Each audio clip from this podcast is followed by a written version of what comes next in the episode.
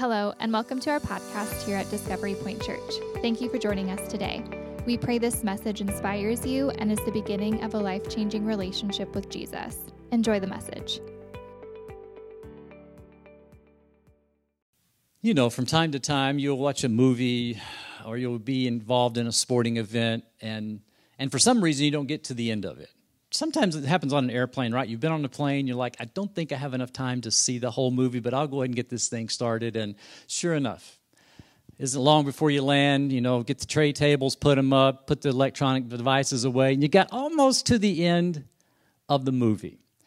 Or you've been at a sporting event and, and you're like, oh, it's, it's a great game, it's a great thing going on, but I, I, I got to get out. I, I got to go. I got to go. It, it happens, and, and then what happens is we're like, well, what happened? Wait a minute, what? What happened? Because sometimes on those movies on airplanes, the movie's there, and maybe you don't have access to the movie, and and now you're wondering, well, whatever happened? It was a great movie. I was engaged. It looked like a an incredible ending, but I didn't get to see it. And you're like, man, what happened? This is how I felt last week when I left here. Because Pastor Ron uh, walked us through this incredible message and uh, about the, the, Jesus and the disciples going across the Sea of Galilee, and there they engaged a demon possessed man, and, he, and, and that's kind of where it ended. And I'm, I left thinking, well, what happened? Wait, wait, it's a great story, but what happened? You, have had that at some point in your life, right? I mean, just this last Wednesday night, Sharon and I, my wife, we were catching the f- uh, finale of America's Got Talent, and we're wanting to see if we want to take a run at it next year. And uh, I'm like, you know, it, it went from like 7 to 9 p.m. And so 7 to 8 was kind of the recap. And I thought, man, I, am done. I'm, I'm like, I'm an early bed kind of guy. And so I'm like, I'm going to bed. She's like, all right, I'm going to stay up and, and see what happened. And, and uh, at some point after that, I don't know what time it was, she came to bed. I'd already dozed off. And she says, You're not going to believe it. But like the dog act won AGT. I'm like, wait, what? What happened? The Dog Act won AGT? Like, what does this say for us humans? but you've been there, right? You're like, no, okay, no, what, what, what happened? Man, when I left last week, that was what I want to know. What, what happened? There's more to the story, and Pastor Ron's goal was not to tell us at the end of the story. He just got us started at the at the beginning of the story, and the disciples crossing the sea, the storm that we find there in Mark 4 and 5. But what I want us to just take a look at is then in Mark chapter 4, verse 35, uh, Jesus is taking his disciples on a short term mission trip. In fact, he does this quite often in the scriptures. We know that he took his disciples through Samaria. And here's an example of him taking the guys on a short term mission trip. And this is significant for us because we must understand that disciple making and growing with Christ is more than absorbing kingdom content. So, leading up to this portion of Scripture, Jesus has been teaching kingdom principles. And they've been absorbing that. And so it's like Jesus is saying, All right, we've absorbed enough. Now let's take the opportunity to engage in kingdom conduct. In other words, let's take what we have heard, this kingdom learning, and let's express it into kingdom living. Absorbing is good, and we do a lot of absorption in the West, and that's a good thing. And we see Jesus teaches his disciples. So as they absorb this, Jesus is like, okay, enough of kingdom precepts. Let's get going with kingdom practices. Let's get in the boat. Look at what happens in Mark 4 35. The scripture says that on that day when evening had come, Jesus, he says to them, let's go across to the other side. This is a very important thing that's happening as they get into the boat. It's evening time, and they begin the journey, a six to eight mile journey, likely across to the other side. Now, sociologists would call this crossing a liminal space. Liminal space. A, a liminal space is a, is, is a space between what was and what's next. Liminality is what sociologists call this type of trip. It's an ordeal, it's often filled with uncertainty, with fear, with risk. There's something going on in spaces of liminality that don't happen in other areas of life. And so when those guys get in the boat and they head across the sea, it's a liminal journey. And, and we've had those liminal journeys in our own lives, right? Maybe maybe when we were dating or when we got married or You remember when you had the children, if you've had children, and boy, that was a whole level of liminality, right? It, it, it's in between. There's uncertainty, there's risk, there's, you know, it's an ordeal. But sometimes we've had it in our career, we've changed jobs. Some of us had retired. That's a, that's a liminal process. Liminality is a place of transition, and it's also a place of transformation in our life. But but but the reality is is that fear will call us, will, will, will challenge us to push back from spaces and, germ- and, and journeys of liminality. We, we resist that. It's natural to resist things that are risky, uncertain, right? It's, it's natural. I don't know about you, but it's natural for me. I think it's a gift. And so fear begins to come in. And so there's resistance to spaces and, and journeys of liminality, even though in those areas, that, that, that ordeal, that uncertainty, that risk is often the places where we grow the most where we experience things in life that we don't experience when we don't leave the shore and cross to the other side. And so fear causes the tendency to resist the opportunity that creates the transition and the transformation in us. Jesus is like, fellas, get in the boat. We're going to the other side. I love what Bob Goff said. He says this Don't let what you're afraid of keep you from what you are made for. Don't let what you're afraid of to keep you from what you are made for. Man, like those early disciples, those guys that got in the boat with Jesus that night and they began the journey. Of course, the storm arose, and, and Pastor Ron had incredible insight about that whole ordeal. But, but like those early disciples, there are some things that we will only learn about Christ in liminal spaces he takes them on a journey and he, he exposes some fear. And, and what he's trying to do is strengthen their faith. Somebody said that Jesus is not safe, but he is satisfying. He isn't safe, but he is satisfying. Well, you kind of know the story as they land uh, on the shore and, and they get out of the boat. They're, they're met by a man. They're met by a man. And so, some things we know about this man is that it looks like he's from the area, he's from the region. It's likely he's a Gentile man. But, but mostly the scripture talks about he is a demon possessed man. And his encounter with Jesus changes everything in his life. The encounter with Christ changes everything as, as he comes and he meets Christ and, and Christ ministers and he casts out the legion. The man is cleansed and he's clothed and he's, he's commissioned. He, he's cleansed, right? That demon is gone and he's clothed. In fact, the scripture says that when they came out to see the man, he's, he's sitting there and he's in his right mind and he's clothed. Now, certainly he's clothed physically, but there's a spiritual element as if Jesus has removed the shame. And then Jesus commissions the man. This is what I want to focus on. He commissions the man. We see that in Mark chapter 5, 17 through 19. I'll begin reading in verse 14, but you can catch up with me on the screens in verses 17 and 19. Just to give you some context. Verse 14 says, The herdsmen fled after the demon possessed and the pigs had drowned in the sea.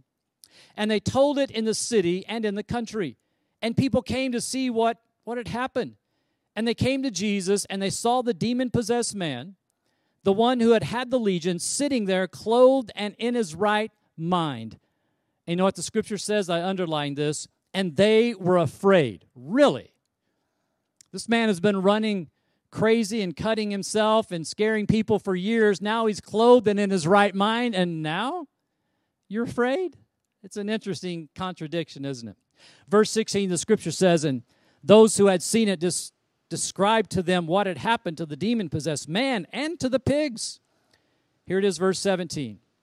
And they began to beg Jesus to depart from the region. And as he, speaking of Jesus, was getting into the boat, the man who had been possessed with the demons begged him that he might be with him. Verse 19. And Jesus did not permit him to do so, but said to him, Go home to your friends and tell them how much the Lord has done for you and how he has had mercy on you. And the man went away and began to proclaim in the Decapolis how much Jesus had done for him and everyone marveled. Wow, that's an incredible story, right? It's incredible story. in this story, just a couple things I, want to extract. There in, in verse 19, notice what Jesus tells the man. After all this has happened, the guy runs to Jesus and says, I want to go with you. And Jesus gave him a hard no. He's like, No, you're not going with me. I'm leaving. You're staying. But Jesus tells the man, He gives him some instructions. This is the commission. I want you to go home and to your own people very important. Go home. Greek word oikos. Look at what oikos. It means a household, uh, an inhabited house or a home. It's not a yogurt, even though you may eat oikos yogurt, right? You're like, I love uh, now. It, it goes a little deeper than that in the New Testament, right? It's a household, a home, a gathering. The Greeks called their inner circle of biological and extended family, they called that the oikos. Oikos are the eight to 12 to 15 people that you constantly interact with in your world. Maybe it's family members, maybe it's someone in your office, maybe it's your gardener, maybe it's your, hopefully it's not your doctor, right? Maybe it's your dentist, maybe it's a teacher. It's someone in your world that consistently you interact with. That's what the word means. There, there, there's a, a, a connection there that you have, right? Maybe someone on your kid's sports team, but there's an interconnection of 8 to 10 to 12 to 15 people. This oikos is very, very, very important in the New Testament. So, in other words, Michael Green in the Evangelism in the Early Church says this. He talks about how the New Testament church vigorously adhered to the oikos principle as its primary strategy for kingdom advancement. Now, I want you to hear that. The early church, the DNA of who we are, the early church vigorously adhered to the oikos principle as a strategy for church growth. Much of what we experience today is loosely New Testament. These things we call houses of worship and the buildings that sometimes they they, they take over our lives and our ministry and, and our attention and our focus. That is really a more of a Constantinian idea about 300, 350 AD. The early church focused on households, oikos. So we see that in Acts chapter 5, verse 42. Notice what the scripture says. And every day in the temple and from house to house, oikos. Notice what happened. They did not cease teaching and preaching that Jesus, that the Christ is Jesus. That was the strategy, oikos. This is what Jesus tells the man to do go to your home, go to your household, and then go to your friends, go to the people close to you. This is very important because in the early church, what they begin to understand is that is that those early believers, when they embraced the message of faith and they demonstrated to their friends and family their oikos, the receptivity of the gospel exponentially grew. The new church was not a church of addition, it was a church of multiplication, all based around an oikos principle.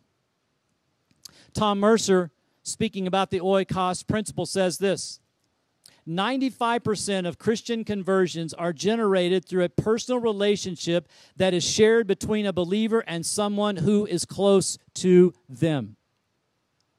95% of people who come to faith in Christ. It's based upon a personal, trusted relationship, generally within the Oikos network. Even the larger crusades that our country is known for, right? These large crusades, if you go back years, the Billy Graham crusades, more popular today and more prominent uh, are the crusades. Uh, who's the gentleman? Greg Laurie does crusades. Much of the work of the crusade world is based upon personal relationship, prepping, praying, inviting, bringing. You know what's interesting about the story is what I want you to see is that you and I have access to people and places that may not welcome Jesus. I want you to think about that. You and I have relationships. You engage in places. They may not welcome Jesus but they welcome you and I. they trust us. That's, that's one of the key points of the story, right? The, the people said, You got to go. Leave. In fact, the Bible says they begged him to leave. Jesus accommodated the request. He left the people in the region. But you know what he did? He also left a kingdom ambassador there. So I want you to think about that in your world. What places, what relationships, what people you might think they're not open to Jesus. In fact, I, I don't even need to really mention the name Jesus to these people. They, he's not welcome here. He isn't, but maybe you are. As a kingdom ambassador, staying in the region where people know you is what Jesus did. He left, right? He didn't resist. He didn't get bristly about the whole thing. He's like, I'm not going anywhere. Planting a flag here. He didn't. He left, but he left a kingdom ambassador. Let me just say this. May those who know us but don't know Jesus come to know Jesus because they know us. It's kind of the point of the story, right? Notice what Jesus tells the man to do, gives him some simple instructions. Notice what he says. He says, I want you to tell everybody all the incredible things that the Lord has done for you and the mercy he has shown you. That was the mission, right? That's it. That's it. I want you to go to your oikos and I want you to tell them the incredible things the Lord has done in your life, which would have been evident, right? And the mercy he has shown. If you just take a moment and you try to picture the man and you picture the scene, a demon possessed man cutting himself, living in the tombs. I think we would encounter a man that that every day when he woke up, if he slept, he was hopeless. He, there was nothing in his life. Jesus gave him a new life. He, he gave him a new life. He, he gave him a new beginning. He covered his shame and he gave him a new mission, a new purpose in life. And, and that's the thing, same thing that Jesus will do for you and I. He will take the things and the hopelessness that we experience and the disconnection and the trouble that we go through, and Jesus will transform that by the power of who He is. And this is what He does in the man's life. And He says, I want you to tell people exactly what the Lord has done. By the way, Ephesians chapter 1 is a great chapter to read if you have forgot the things the Lord has done. Ephesians 1, there's about 15 things there that the Lord has already done. So if you're not sure, if you've forgotten, okay, get back in Ephesians 1, read the chapter, highlight, underline, circle some of the incredible things that the Lord has done. And then he says, I want you to tell them that the mercy the Lord had on you. Greek word eleos here, the, this word means to relieve suffering. It's compassion in action. This man was suffering, was he not? Can you imagine the suffering, the hopelessness that he experienced in this life? And, folks, people in our world, and maybe you're even here tonight, and you're experiencing that hopelessness in your own life. You experience that. Jesus will meet us at that hopelessness, and he will give us a new direction, a new hope, a new reason for living he tells the man, Here's what I want you to do. I want you to tell people how much the Lord's done for you and the mercy that he's had on you. Look at Mark 5 20. Here's what happens. And the man went away, and he began to proclaim in the Decapolis. The Decapolis were probably 10 Gentile cities he began to proclaim in the Decapolis how much Jesus had done for him, and everyone marveled. Ha! He did it. Mm. He did what Jesus told him to do. Do you see it? In fact, he took it further than I think Jesus even suggested. He's that guy. He took it further than actually the Lord. The Lord said, Go to your family, to Oikos, and go to that inner circle. This guy is evangelizing 10 cities. People are amazed. They're, they're marveled at what the man is doing, who he is, how his life has changed. He did it. Now we know what happened. I can sleep. Now I know. The man obeyed. He went. He did what Jesus told him to do, and he goes to an entire region. And a fun fact a fun fact he is likely the first Gentile missionary. Likely. No Bible college, no seminary, no MDiv with biblical language, no PhD. He just goes and he does what Jesus tells him to do. Every believer is qualified to proclaim what the Lord has done and the mercy they have received. Every believer that's been touched by Christ is already qualified to share how the Lord has touched you, changed you, and shown mercy, shown compassion on your life. You are qualified already.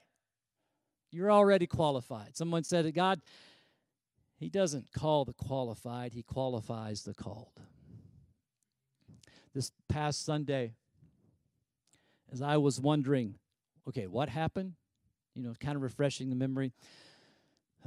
I met a lady out here in the parking lot, and she pulled in, and I knew her and her husband's story recently, and so she pulled in, and I knew they probably weren't going to be able to stay for church. They usually come to the first service. They're uh, one of our a uh, little bit older couples, and man, they've been through it. He's recently had two or three strokes, and he, he's just not well at all. And she was coming uh, last Sunday, not to attend, but she was coming to, to drop off their tithe and offering here and support the ministry. And so I, I caught her as she came in and, and just chatted with her for a few minutes. I knew a little bit about what happened in their life. I talked to her on the phone and said, Well, how's, how's he doing? Her husband, she said, Well, he's in the car. He probably won't recognize you, but give it a shot. So I went out and said hi to him. He recognized me, and we had a brief conversation. Then I came back in, and she was still in the foyer. And she says, Pastor, it's been tough. In fact, we've we've moved out of our home, and now we're in an assisted living center here in the area. And uh, you know what that's called, by the way? Liminality. It's a it's a liminal journey, right? Remember, there's some uncertainty. It's a little bit of an ordeal. You, you, you've been through them, but spiritually, they're valuable in our lives. And she says, Yeah, we're in, lo- we're in another place here, and we're out of our home. It, it, we didn't see this coming. But she says, I think the Lord has us there for a reason. She said, I, I, I think the Lord has us there for us to be light in that place. I think the Lord has us there as his ambassadors. I, I, I think the Lord has us there to do his work in that place. Even though they'll probably never go back home. I don't know that. Hopefully they get to, but we're not sure. But in the meantime and in between time, her attitude is where he has us, that's where we will serve him. That's where we will share what he's done in our lives. That's where we will share the power of his mercy. Let me give you two practical applications. Number one, let me ask you a question Who is in your oikos? Who is in your oikos, your world, your network? You're going to see them tomorrow. You're going to see them Monday. You, you have a meeting with them on Wednesday. Who is it? I love the quote by Margaret Feinberg Always be suspicious that God is up to something. When you enter into that oikos, those relationships, the, the person at work, when you run into somebody that you, you're, Huh. When you see your neighbor, always be suspicious in a good way, right? no bad suspicious neighbors. Always be suspicious. Maybe God's up to something. And maybe He's going to use me to speak into this, sharing the goodness of the Lord and how good that the Lord has been to me. Couple action steps, okay? Remember, absorption of kingdom content is very good. We need it. But kingdom conduct is equally important. Here's, here's one of the applications I want you to take away. Would you be willing, if you're, if you're thinking of somebody, you're like, oh, yeah, I do have that meeting Tuesday with, okay, cool. Here's what I want you to do. Would you be willing to pray for that person? And maybe when you run into them, if it's intentional or unintentional, would you maybe, if you get the chance, just show and just care for them in some simple way? in some simple way, right? Just serve them in a simple way. And then if the Lord leads you, would you share something? Share something, you know? You could do that. Pray, you could care, and you can share. I, I think that's kind of what we see the man in the story. We don't even know his name. Imagine getting in the Bible and we don't even know your name. You're like, ah, that's a tough one. He's in the Bible. We don't know his name, but this is a man who is out working, sharing. I wouldn't challenge you to do that this week. Pray for him, care for him if you get a chance, share with them. Like, Pastor, what could I share? Well, you can share anything, but you can share something maybe that God leads you to share. So, for example, if you're like, man, I'd love to invite them to something at our church. I, I don't. I, it's awkward sometimes. I don't know how to do it. Let me help you. Okay, here in a couple weeks. In fact, it's next Friday night. We're having what we're just calling a parenting date night. Listen, and you don't have to have kids to show up to the parent date night. You don't have to have children to show up. If you're if you're dating or you're married, we would love for you to attend. But we would also love you to say, "Hey, I'm not only planning to attend, but I'm going to invite and I'm going to invite some people to come with me." Right? You can sign up, use a QR code, you can use sign up on the website, sign up through the DPC app. But here's an opportunity to say, "All right, some people in my oikos, I'm going to invite them in. I'm going to invite them in. Also, on March 14th and 15th, we're calling it Awaken Weekend. We're going to have a message on the power of God's grace.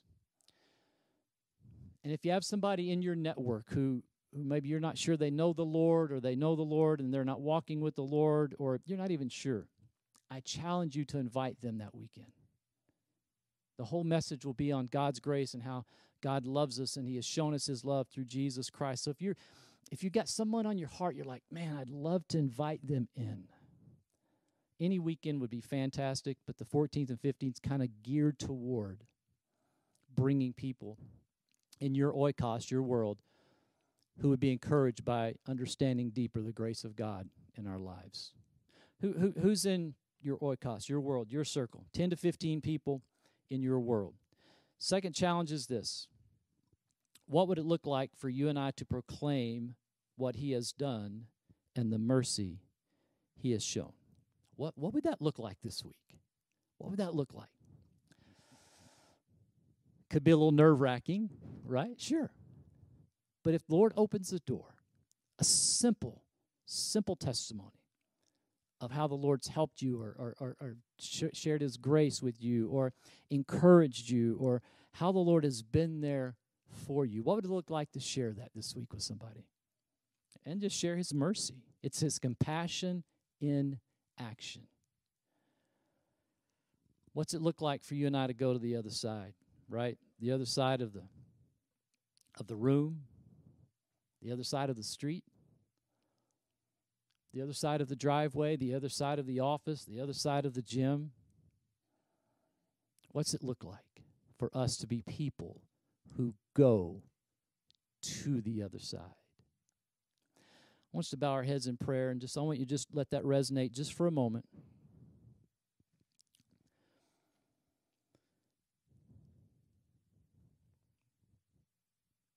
Who are the people in your world, your network, could be family, could be close friends, could be someone you work with, someone that you interact with at, at the gym. Could be someone that you're involved in, you know, some type of, of craft club. It, the, the, the opportunities are endless, but who is in your world, in your world, that you could pray for right now? Say, Father, I pray for them. And then, when given the appropriate opportunity, you could care for them. Some form, some fashion. You could serve them in a simple way, or you could send them just a, a really encouraging text. Shoot them a phone call. Some way that they know, hey, they care. And then, what could you share with them? What could you share? Something simple yet significant from your journey that the Lord is showing you. Maybe you're reading a, a passage of Scripture. Maybe there's something in a devotional that you'll run across this week, or maybe there's a song that touched you and you're like, man, I just, I just want to share this with them. Who's in your world.